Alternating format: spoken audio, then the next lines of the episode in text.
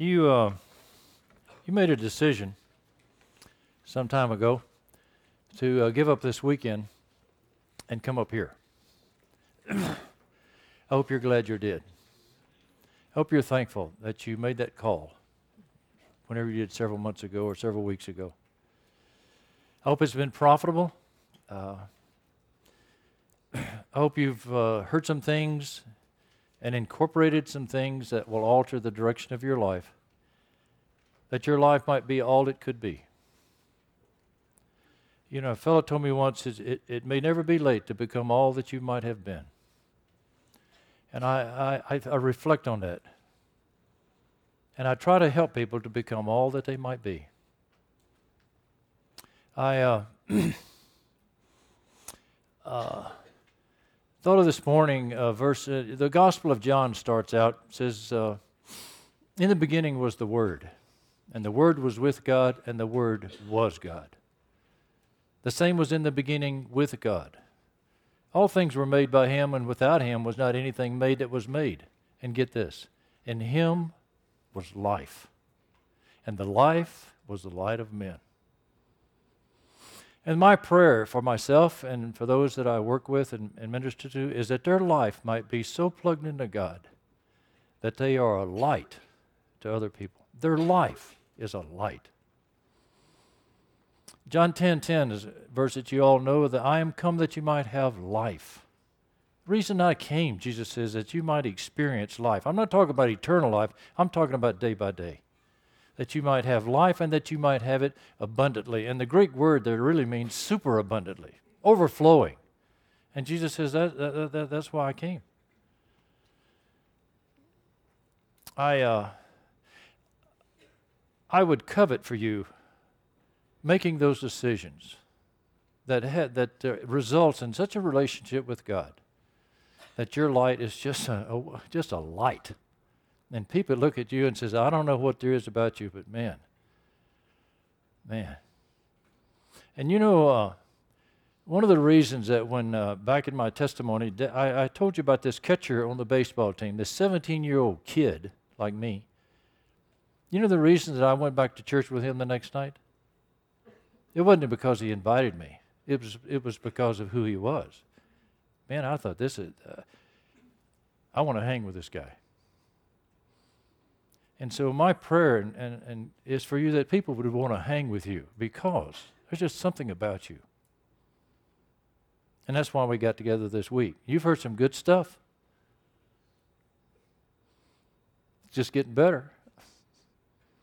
But I hope you're incorporating it. Hope you're taking it serious.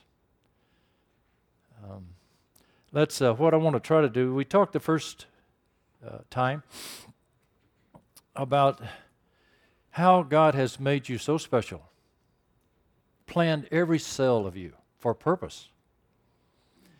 And that he, he wants to, uh, if any man wishes to come after me, let him deny himself. Don't, don't take what I've given you and go use it for the things of this world. You'll miss it.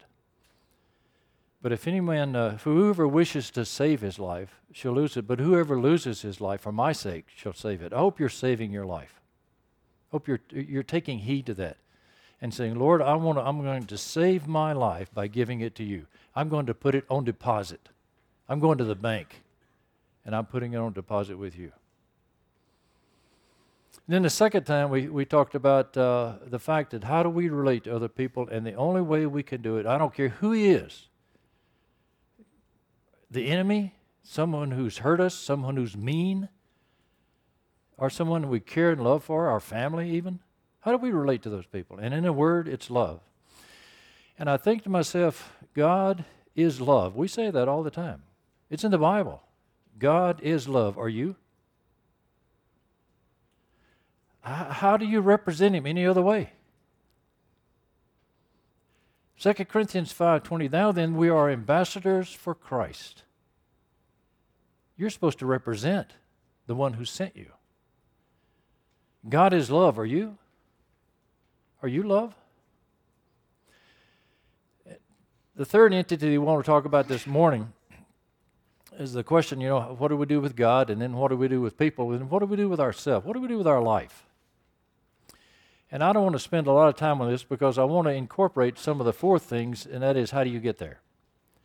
But uh, we want to talk about, uh, and I've just got a one page handout uh, that you received, but what do you do with your life? Now, here we go, Remington. Oops. Got to turn it on. What do you do with your life? You work at that which you enjoy and you're good at. You know where you got that good at it and that joy? That's how you were made. That's how you got screwed together, way you, know, in your mom's womb. That's how you got all put together. The pieces of the puzzle got put together, and you wind up coming out of there and, and things that you just really enjoy, and you're good at it. That's a good indication of what you ought to do with your life. Now, look at, look at this. You know, this is a long passage of Scripture, and this is out of the book of Exodus, you know, your favorite quiet time book. But it says, Now the Lord spoke to Moses, saying, He, he just gave him the plans to build this elaborate temple. Wow. I mean, this thing had pomegranates, and it had this deal, and this kind of furniture, and the showbread, and it got all this stuff. And Moses is out in the desert. And so Moses says, You know, I got a problem here. How are we going to build this thing? and says, God says, don't take care of it. I got people that I have equipped to do that.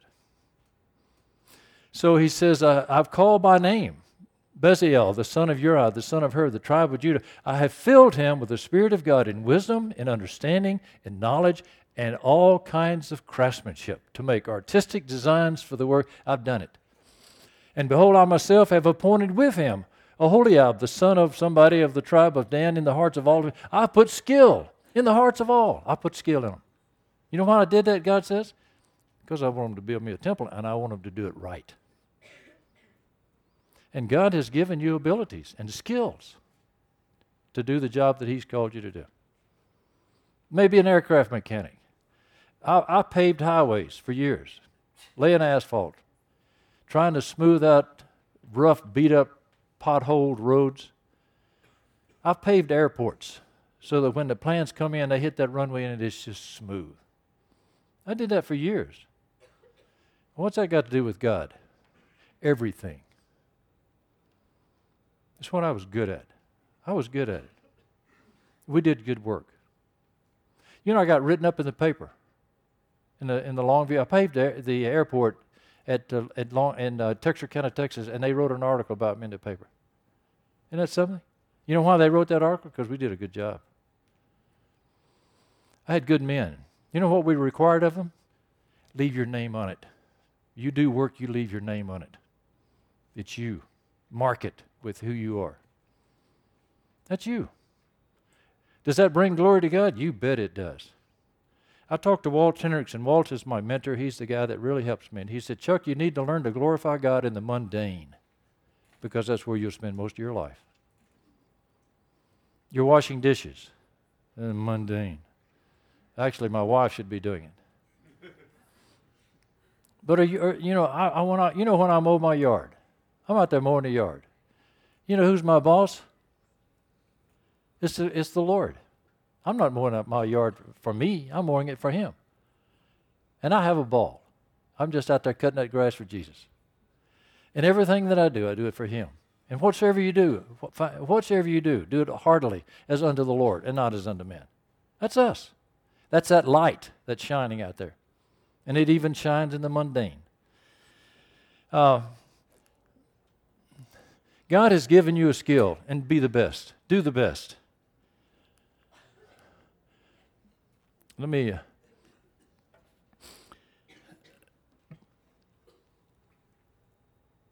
in everything that I've ever tried to do, I've tried to get better. I've tried to be the best. I was a lieutenant in the Marine Corps.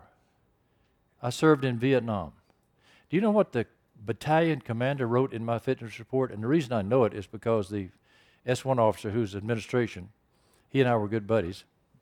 And uh, although he wasn't a believer, and uh, but he told me one time because he, he he took care of all the administrative deeds, and the commanding officer, the battalion commander, who was a lieutenant colonel, six months every six months had to write a fitness report and, and grade and evaluate his officers under him. Well, I was one of the officers under him. You know what he wrote about me in my fitness report? He's the best lieutenant in the battalion. I didn't set out to be that. I didn't set out to be the best lieutenant in the I set out to be the best lieutenant that, that God had in Vietnam. I tried to do my best. That's the way we ought to live. Uh, go to seminars, read books, study, watch people, get around people that are better than you, become the best. You know, I, I just actually wonder about mediocrity. You know, I wonder if mediocrity is representative of who God is. I wonder if mediocrity glorifies God.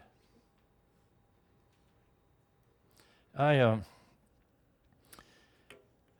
let me tell you a story. I, I, I read a book.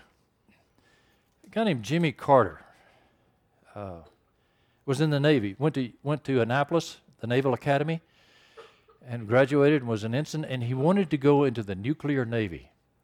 And the nuclear navy was just getting started in the United States at that time. But the first ship we built really was the USS Enterprise, what they call the Big E, the Big E. It was our first nuclear carrier. And when a ship left port, and I've been aboard, I've served aboard ships, but when a ship left port, the first thing the captain of the ship wants to know is where's my tanker? Where am I going to get refueled? I'm crossing a vast ocean and I can't make it.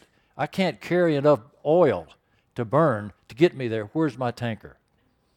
Do you know that the aircraft carrier Enterprise could sail around the world eight times without needing to be refueled? So Hyman Rickover, Admiral Hyman Rickover, began to promote the nuclear. We need a nuclear navy, and he was resisted. But he stuck with it, and he stuck with it, and finally we begin to build nuclear ships. Carter, Jimmy Carter, graduated as Ensign Carter, wanted to be aboard a nuclear ship. Hyman Rickover interviewed every single officer that was going to serve aboard a nuclear ship. Every single officer that was going to be on that ship had to face him and to be interviewed by him. So Carter comes to Rickover. And he asked him a lot of questions about how he did at the academy and his grades and his performance and other activities. He questioned him thoroughly. And then he asked him this question. And I'm, this is why I want to tell you the story. He asked Carter, the interview was basically over, and he was just asking him a few questions. He asked him, he said, uh, Did you always do your best at the academy? And Carter said, uh, No, sir. I didn't always do my best. And Rickover said, Why not? And Carter knew that the interview was over and that he had no answer to that. And he said that the article says he just silently did an about face and walked out of the room. Later on, Ensign Carter, he was assigned, uh, Rickover put him aboard a nuclear sub. He served in the nuclear navy. He got out of the navy, went back to Georgia. He was a peanut farmer. His dad, his folks owned a big peanut farm. But he got into politics. Eventually was elected governor of Georgia. Ran for president and was elected president of the United States. He wrote a book so that people would think, would know this is how I think, this is who I am, this is where I came from. So he wrote a, little autobiography as he was running for president so that people might know who he is. You know what he titled the book? Why not the best? I read that book. But that's what, that's what we should ask ourselves why not the best? You know, today is the 20th of March, 2015. You'll never get another one. When 20, when 20 March 2015, the sun sets today, it's gone. What'd you do with it? What'd you do with it? I'm talking about men who are light of the world, men and women who are living a life that is so attractive that others want to know about you. So, how do you improve yourself? How do you get better? And I just got a few thoughts because I, I work with men, and this is what we do. I mean, this is not theory to me, this is what we do. This is what the gang, the men that I work with, and, and the Bible studies that I lead, and the churches that I'm involved in, this is what we do. So you start where you are, you take what you got, you, you do what you can, but you do the best you can. And in any situation, I don't care where you are, you start where you are. You take what you got and do what you can, but you do the best you can. And that is a philosophy of life. So I got a new job. I'm starting a new class. I just walked into engineering 403. You start where you are, you take what you got, and you do what you can, but you do the best you can. That's the philo- that's just the way we live. Improve yourself. One of the ways you do it is you plan your work. Proverbs 21 5. It says, The plans of the diligent lead surely to advantage. Why wouldn't you want that? Now, there's two parts there. And I wrote down in the margin of my Bible, I don't have it up here with my Bible, but my, I wrote down in the margin of my Bible that making a plan without diligence is just dreaming. If you make a plan but you're not diligent about it, you're just dreaming. But if you're diligent without a plan, it's chaos. You're just running madly about in all manner of activity with no plan to it. But the plans of the diligent put you in a very advantageous position. Why would you turn that down? Why would you not want that?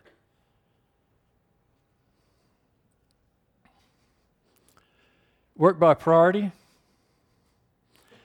Uh, I think that they handed out to you, and I hope that we have time to get to this, but my goals for 2015, underneath my spiritual goals and under my my family goals and health goals and my business goals and my personal development goals, I have a list of things that I'm doing under those. Those are listed in, by order of priority. The number one thing is the first thing I'm working on under that category. I have those listed by priority. Now, am I going to get through with that list this year? I don't think so. I mean, I'm realistic. And the guys that I work with and to whom I'm accountable, I gave them all a copy of that. I said, Here's my plan for 2015. Would you help me get there? And they said, Yeah, I may have to kick you in the rear a couple of times, but we're going we're gonna work at it. We'll get you there. And I appreciate that. I, that is so valuable to me to meet with men every week who are trying to help me to be the best man I can. Man, why would I not turn? Why would I not want to do that? I meet every week, 6:30 Wednesday morning, with a group of men who are helping me to become what I ought to be. Man, how valuable is that?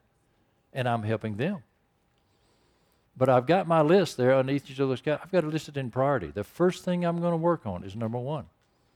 I may not get through the list, but the ones I got through were the most important. I live that way. Get better, grow, be the best. Let me tell you a story. Uh, I, to, I think I may have told you about Douglas Hyde and his dedication and leadership. Douglas Hyde wrote a book called Dedication Leadership. He was a communist, you know, after World War II that uh, wound up in England recruiting British people to be communist for the, and join the Communist Party, and he was good at it. Finally, was eventually was converted to Catholicism, left the Communist Party, became a follower of Christ. He wrote a book, and the seventh chapter of the book is called "You Must Be the Best." And the chapter is saying that if you if you expect people to listen to you and to what you value in life and your philosophy of life and what you believe about religion or anything else, if you expect them to even give you a second thought, you've got to demonstrate to them that you by being the best. And I don't care if what your job is or and what you have got to be the best or they'll never listen to you. Why would I want to listen to a guy who's just mediocre? I got plenty of those. But I see a guy here who is fantastic. Man, he does good work every time. And then that guy talks to me about his God.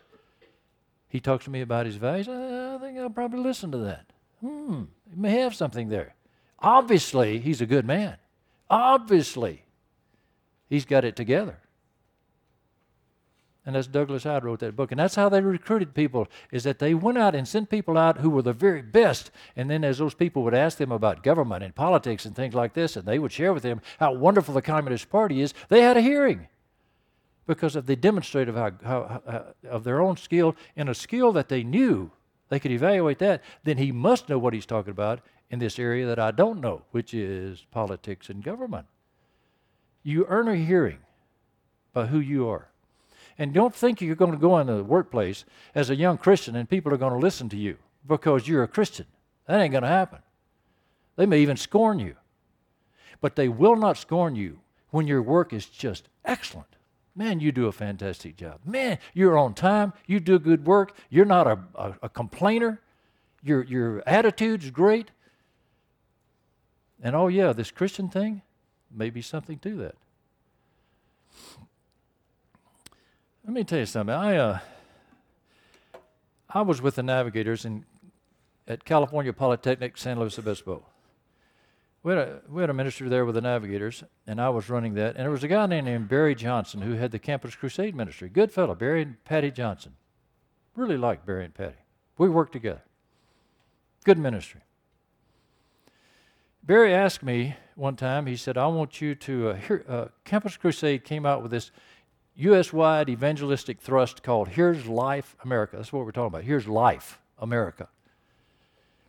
And Barry came and he says, uh, we and our crusade staff, we all got together and we decided that you should be the one to head up Here's Life America in this area. I said, Barry, I got a ministry, and it ain't crusade. I'm, my plate's full. I got all I can do. I got men I meet with and teams and ministries that we're doing, and man, my, conferences that we're going to.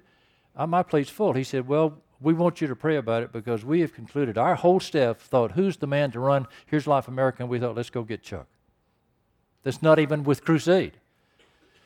And so I went to my supervisor and I said, Dwight, uh, got this opportunity. You know, I to be honest, I sense that, that God is in this, and uh, you think you can loan me out for a few months? And so he said, I think you ought to go for it. So I went back and I, I took over that for about six months. First thing we did was we went to uh, Crusade headquarters down at Arrowhead Springs at that time, California, just outside of San Bernardino.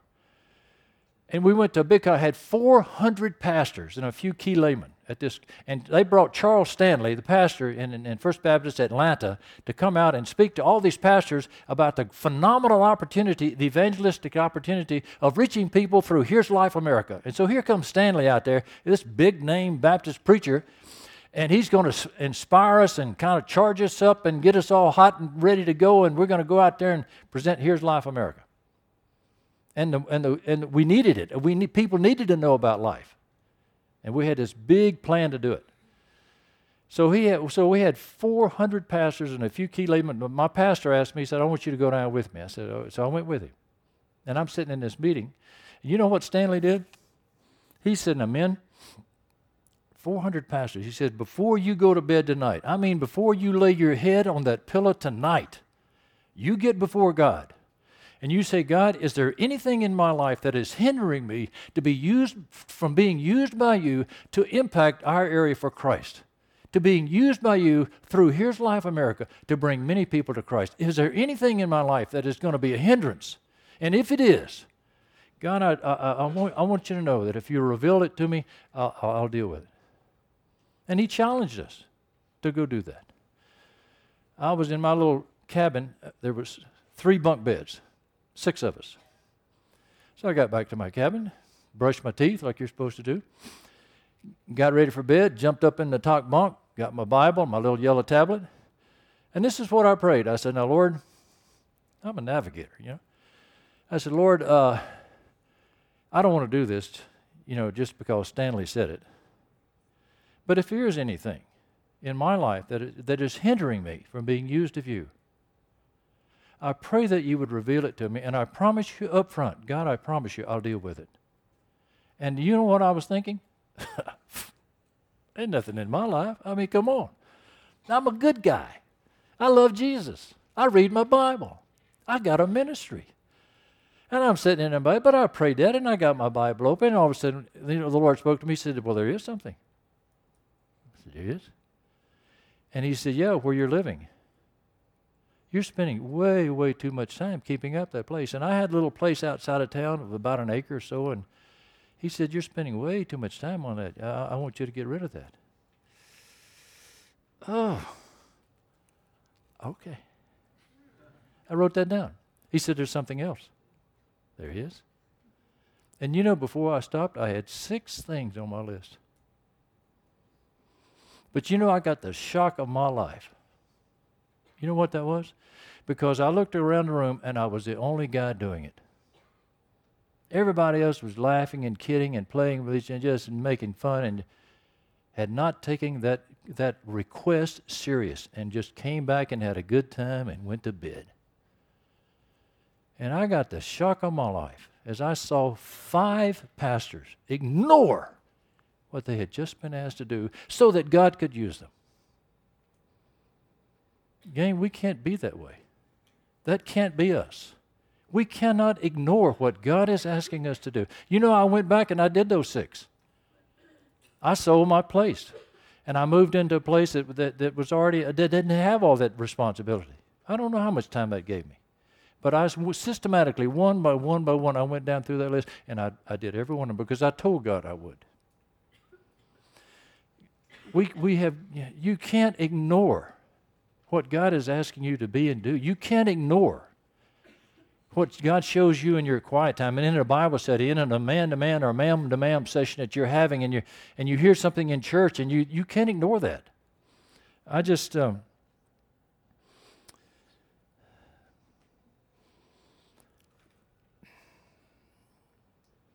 I got a guy on my uh,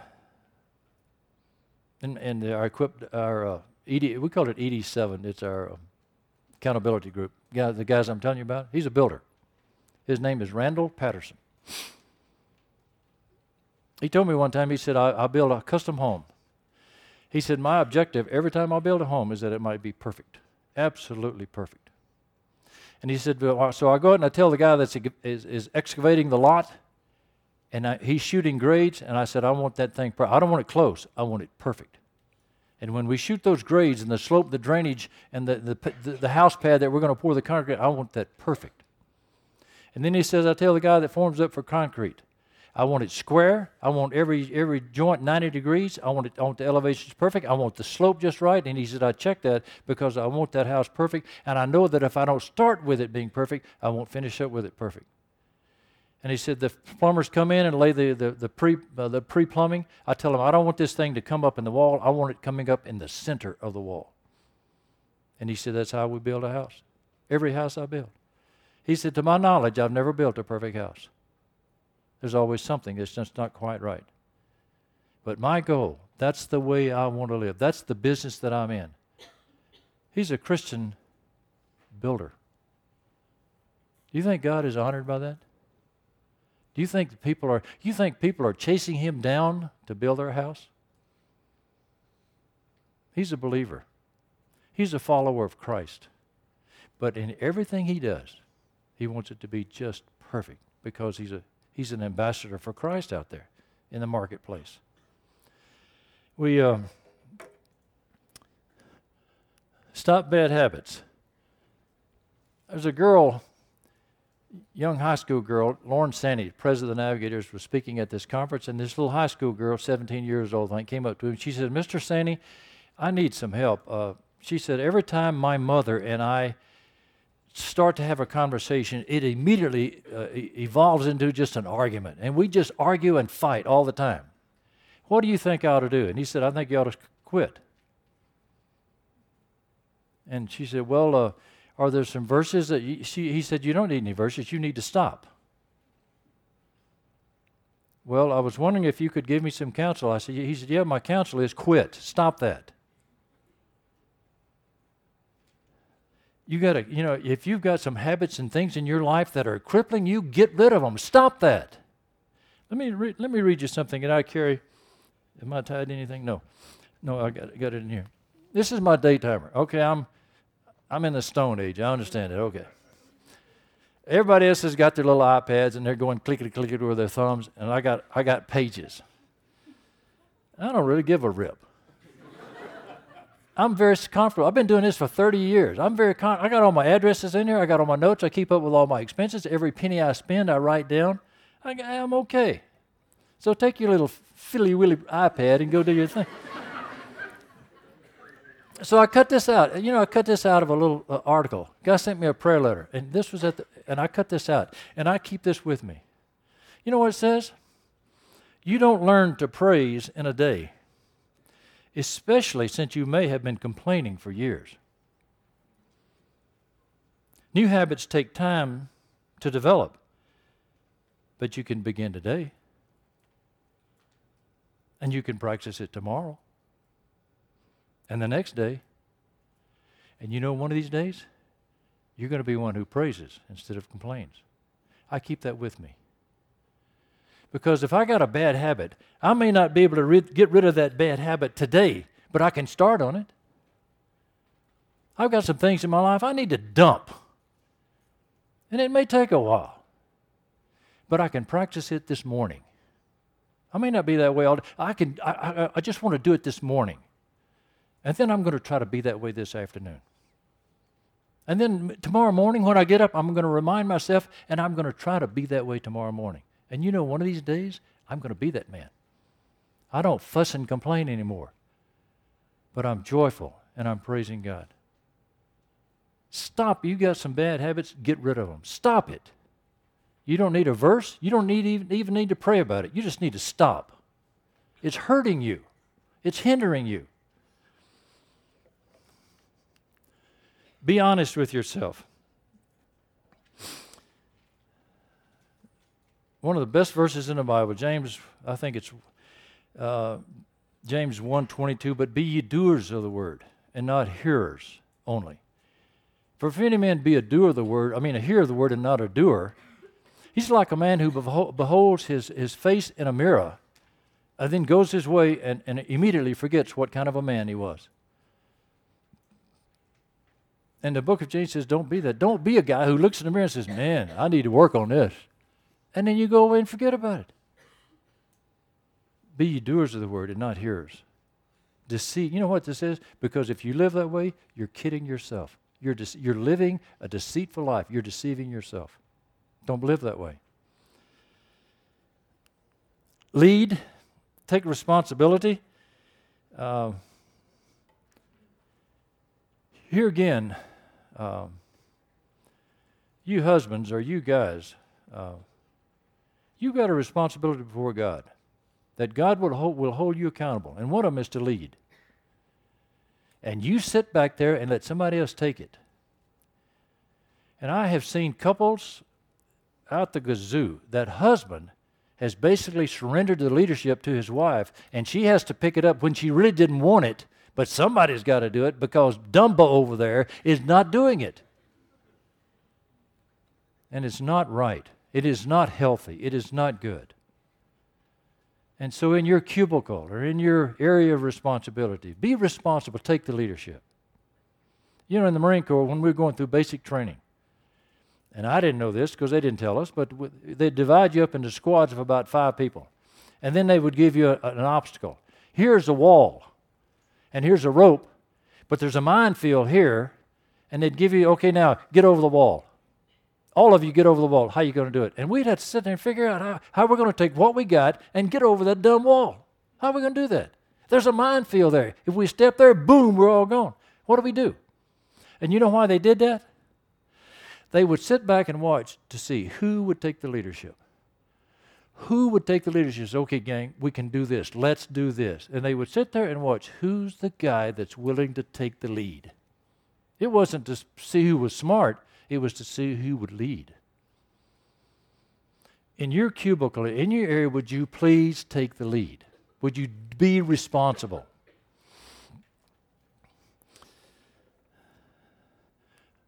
Deal with issues as they arise. Don't procrastinate. One of the worst. That's that's a, something I have struggled with. You know, I'll I'll get a, a letter, or I'll get back home, and I'll have my, my notes that I've hit, and I say, what am I going to do with these notes? And I think, well, I'm going to file, uh, and I'll lay them down on my desk because I'm going to file them. Wait a minute, wait a minute. Uh-uh, uh-uh. File it. Don't lay it down on the desk and I'm going, file it. And my Leroy, who trained me basically, had three, he had, a little quickie saying that he used often. He said, Do it now. You got something to do? Do it now. You know, I need to call Johnny. Do it now. I need to write my folks. I haven't, do it now.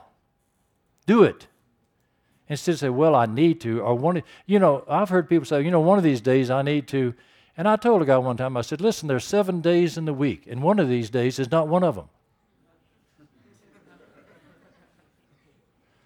Do it. Here's, here's my favorite have fun. I love this.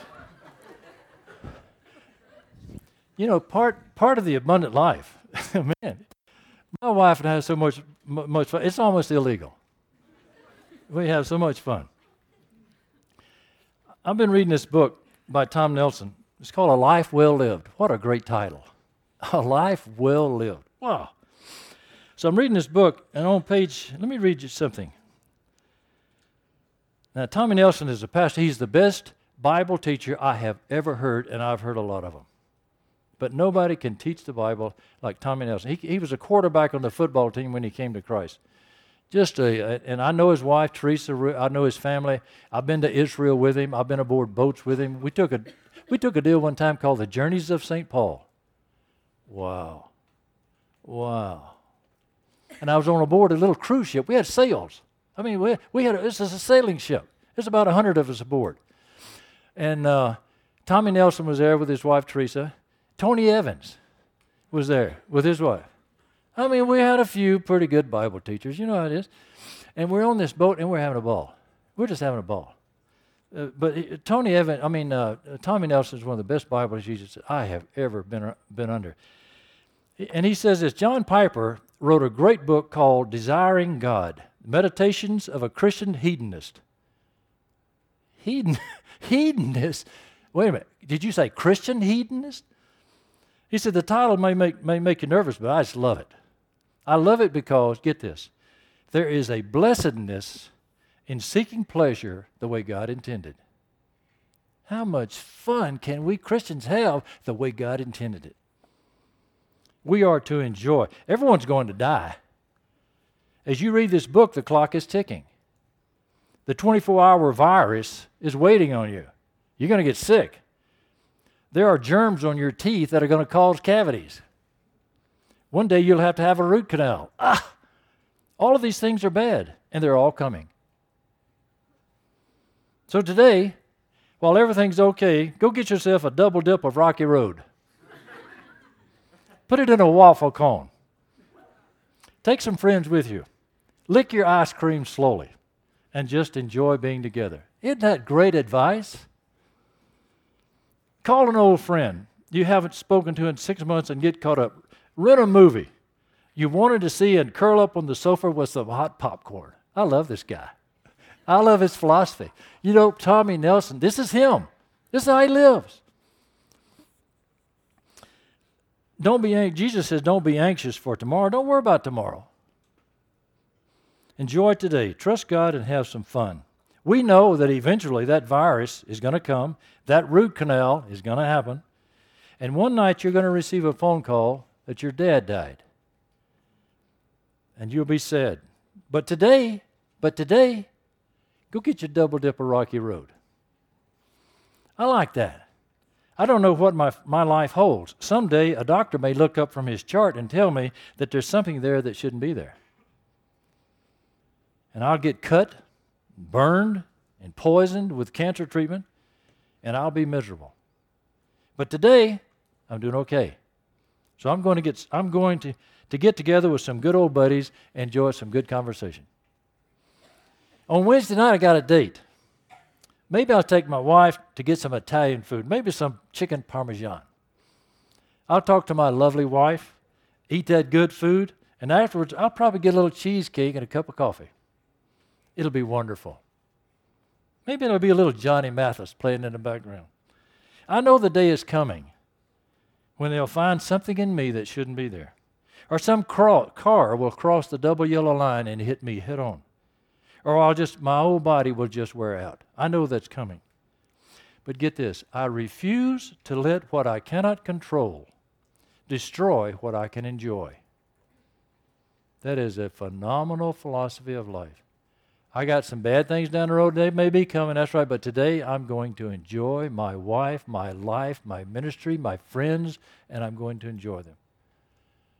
Gang, that's part of the. But I hope people. I hope when people see you, they think, "Man, that guy loves life. That guy is having a ball." I want to be. I want to be what he is.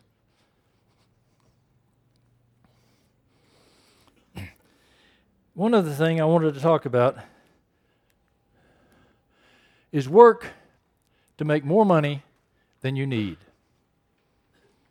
Uh, why would you say that? Sounds awfully worldly to me, Chuck. Make more money than you need. How much should you make? And within Christian principles, as much as you can. Why? Jesus says, In everything I have showed you how that by working hard in this manner you must help the weak. And remember the words of the Lord Jesus how that he himself said, It is more blessed to give than it is to receive. You got anything to give? How do you get stuff to give? You make more than you need. I think it is a biblical principle to make more than you need so that you'll have something to give to help the poor, to help people. He who steals must steal no longer, but get this, but rather he must labor, performing with his own hands what is good. Why? So that he will have something to share with the one who has need. I have a philosophy I got out of a book called Secrets of the Millionaire Mind. And here's this philosophy the best way to help the poor is not to be one.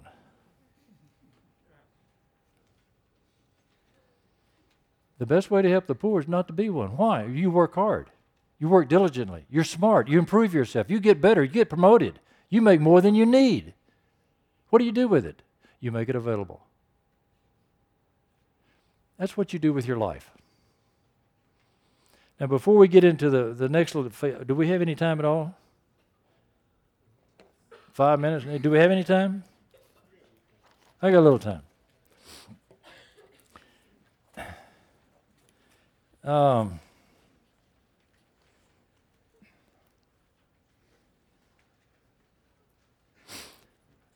Let me just go through the triangle. You see the triangle on page one there? How do you get there? Uh, in the first tar- in the first part of that triangle, I wrote the write, write the word axe, and I drew this out. I, I, I, developed this doing a Bible study with some people one day, and I tried to illustrate a point, and so I, I drew up this little triangle. But in the top, write the word axe, and that's uh, and what I tried to do was to draw an iceberg, and that's why that little wavy line along there. That's the wave. That's the water and the only thing you can see of an iceberg is what's above the water. But the vast majority of the iceberg is below the water. The vast majority. But all, all that people can see of you is what you do, what you say, the way you react. That's all they can see. But the, the real you, they can't see it. So where does your where do your acts come from? Why do you act that way? Why do you react that way? And the Bible comes says tells us it comes from the way we think. Proverbs 23 7, I think it is, says, For as a man thinketh in his heart, so is he. It comes from the way you think. Romans 12, 2, and be not conformed to this world. You know the verse, but be not conformed to this world, but be you transformed. Change who you are by what? Yeah, but you be transformed by the renewing of your mind. Change the way you think. Well, where does your thinking come from? Why do I think that way? And the third little slot there is it comes from your value systems. You always decide in the direction of what you value. You always decide in the direction of what you consider gain or what you consider hope. You always decide in it. Let me give you an illustration. We talked about this earlier about taking organic chemistry. Ugh, oh, pain. You got a major quiz the next morning, 8 o'clock you're in your room and you're studying. You're over in the little corner of your room, your desk, you got the light on, you got all your formulas out there in the book. I mean, you're working on this feverishly. About nine o'clock at night, your buddies come by and they knock on the door and they said, Hey, we're going to take a study break. We're going to run down and grab a pizza to Coke, refresh us, kind of recharge our batteries, be back in 45 minutes. Let's go. Now, let me back up. Let me back up. Forgot a part. I read an article one time in uh, a number of years ago in Life magazine. I'm not. It was in Time magazine, and it was a study that had been done, I think, by the Harvard Business School, and they they did a study entitled "How Does the Mind and the Will in, Interplay? How do they affect each other? Your mind and your will. How do they impact each other?" And the article went on to say that what your mind does is it gathers data. It sees things, hears things, uh, it, and, it, and it, it, it accumulates data, assimilates it, and comes up with a suggestion. Why don't you sign up for the conference? Why don't you do this? Why don't you do? And the mind just bombards the will with all these suggestions from the things that it's observed and, and assimilated. And it comes to the will and says, Why don't you do this? How about this? What, let's go to a movie tonight. Let's go do this." And you get all these suggestions. Now, the article went on to say that the sole criteria of whether you say yea or nay to any of these suggestions, the sole criteria is the question is it pleasurable? And so when the mind brings to your will a suggestion, you immediately respond by saying, hmm, is that pleasurable? And the, it goes on, goes on to say that you will always decide in the direction of what you consider pleasure. Always. You never fail. You may not even know, be aware of you're going through this process. You never deny, you never miss that. So the question is, what's pleasurable? So back to my room, back to my little organic chemistry story. They come by and knock on your room, and you say, What's more pleasurable? Go having pizza with my buds, or hanging out here in this dark room studying this wretched organic? What's more pleasurable? And you think, well, going off on my bud sounds like a lot of fun. But if you need that course and you need that grade, and you think to yourself, I'm going to walk into that classroom tomorrow a little bit sleepy, not quite as prepared as I should be, and suspect as to whether I really know this material, you know what you'll say? You guys go ahead. I, I, I need to sit here and study. You know why you made that decision? Because in your value system, that was the most pleasurable thing for you. I'm going to sit here and study organic because I need that, I want that, I value that. And I'll turn that down. And, gang, every decision you make tracks that same path. Every decision you make, which brings into question what do you value? What is valuable to you? Is, is being a man of God valuable to you? Is knowing His Word valuable to you? Is maintaining a pure life valuable to you? Is keeping your health valuable to you? Do you know why? That you'll get up at 5 o'clock. Some of the ladies did this morning. They got up and they went running around the lake. And I'm over in my bedroom in my, big fat bod laying in that big sack. You know why that, you know why that happens? Because there's something that they value more than I do. They value their health, or their appearance, there's something that they value that caused them to get out of that bed at 5 o'clock and run around that lake.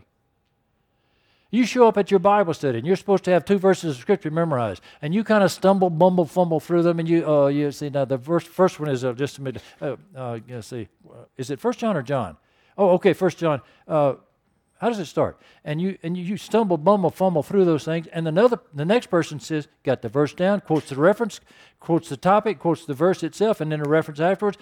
Got it. And do you know why that person does it and you can't? One reason is it's more valuable to her to know the Word of God than it is you. You said, no, no, no, I, I love the Word of God. Sure, you do. You just love 75 other things more than that. You say, Well, I, I, I, I just need discipline. No, you don't. You need to change what you value. You need to change what you're going after. You need to change what's important to you. So I thought to myself, what's the definition of discipline? And I think discipline is doing what you don't want to do. You know what Tom Landry said his, his job as a coach was at the Dallas Cowboys? You know what he said his job was?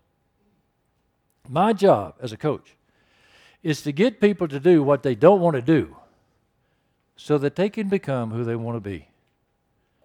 So I make them sweat and work on technique and block and practice and hours and sweat and work in the burning sun because they want to be an all pro. They just won't do it on their own. So my job is to make them do what they don't want to do so that they become who they want to be. That was his job as a coach. And gang, that may be your job in your Bible study. is helping those people to get to the point where they gradually change what they value and who they really want to be. And you help them get there. Well, the last, so where do you get your values? That last little square down there is what you consider truth, your truth system. Hopefully, it becomes the Bible. But it may be your culture, it may be your history, it may be how you were raised. But you always make your truth system is that what you feel will, will, will make you successful, that what you will feel will get you where you want to go, and that's your truth system. Hopefully, it becomes the Bible.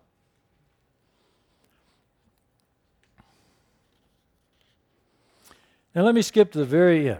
I'm going to ask you one, I'm going to skip, ask you one question.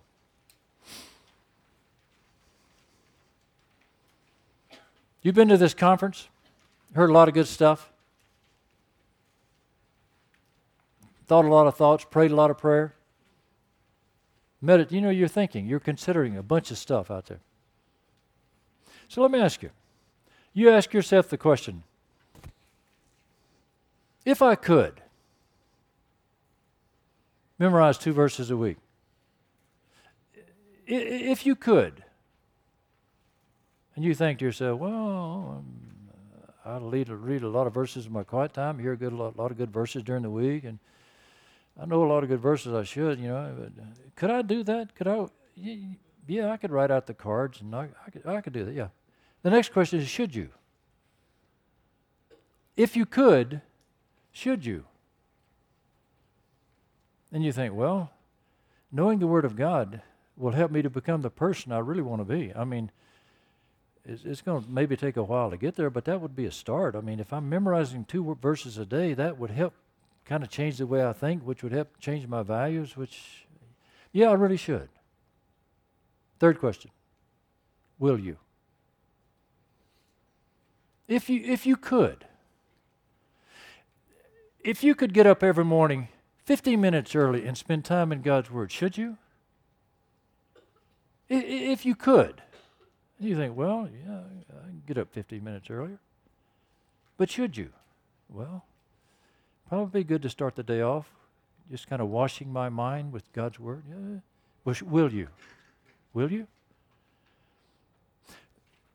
If you could, if you could lose 10 pounds before the summer, if you could, well, I'd probably watch what I eat and step up my exercise. Yeah. Yeah, I could do that. But should you?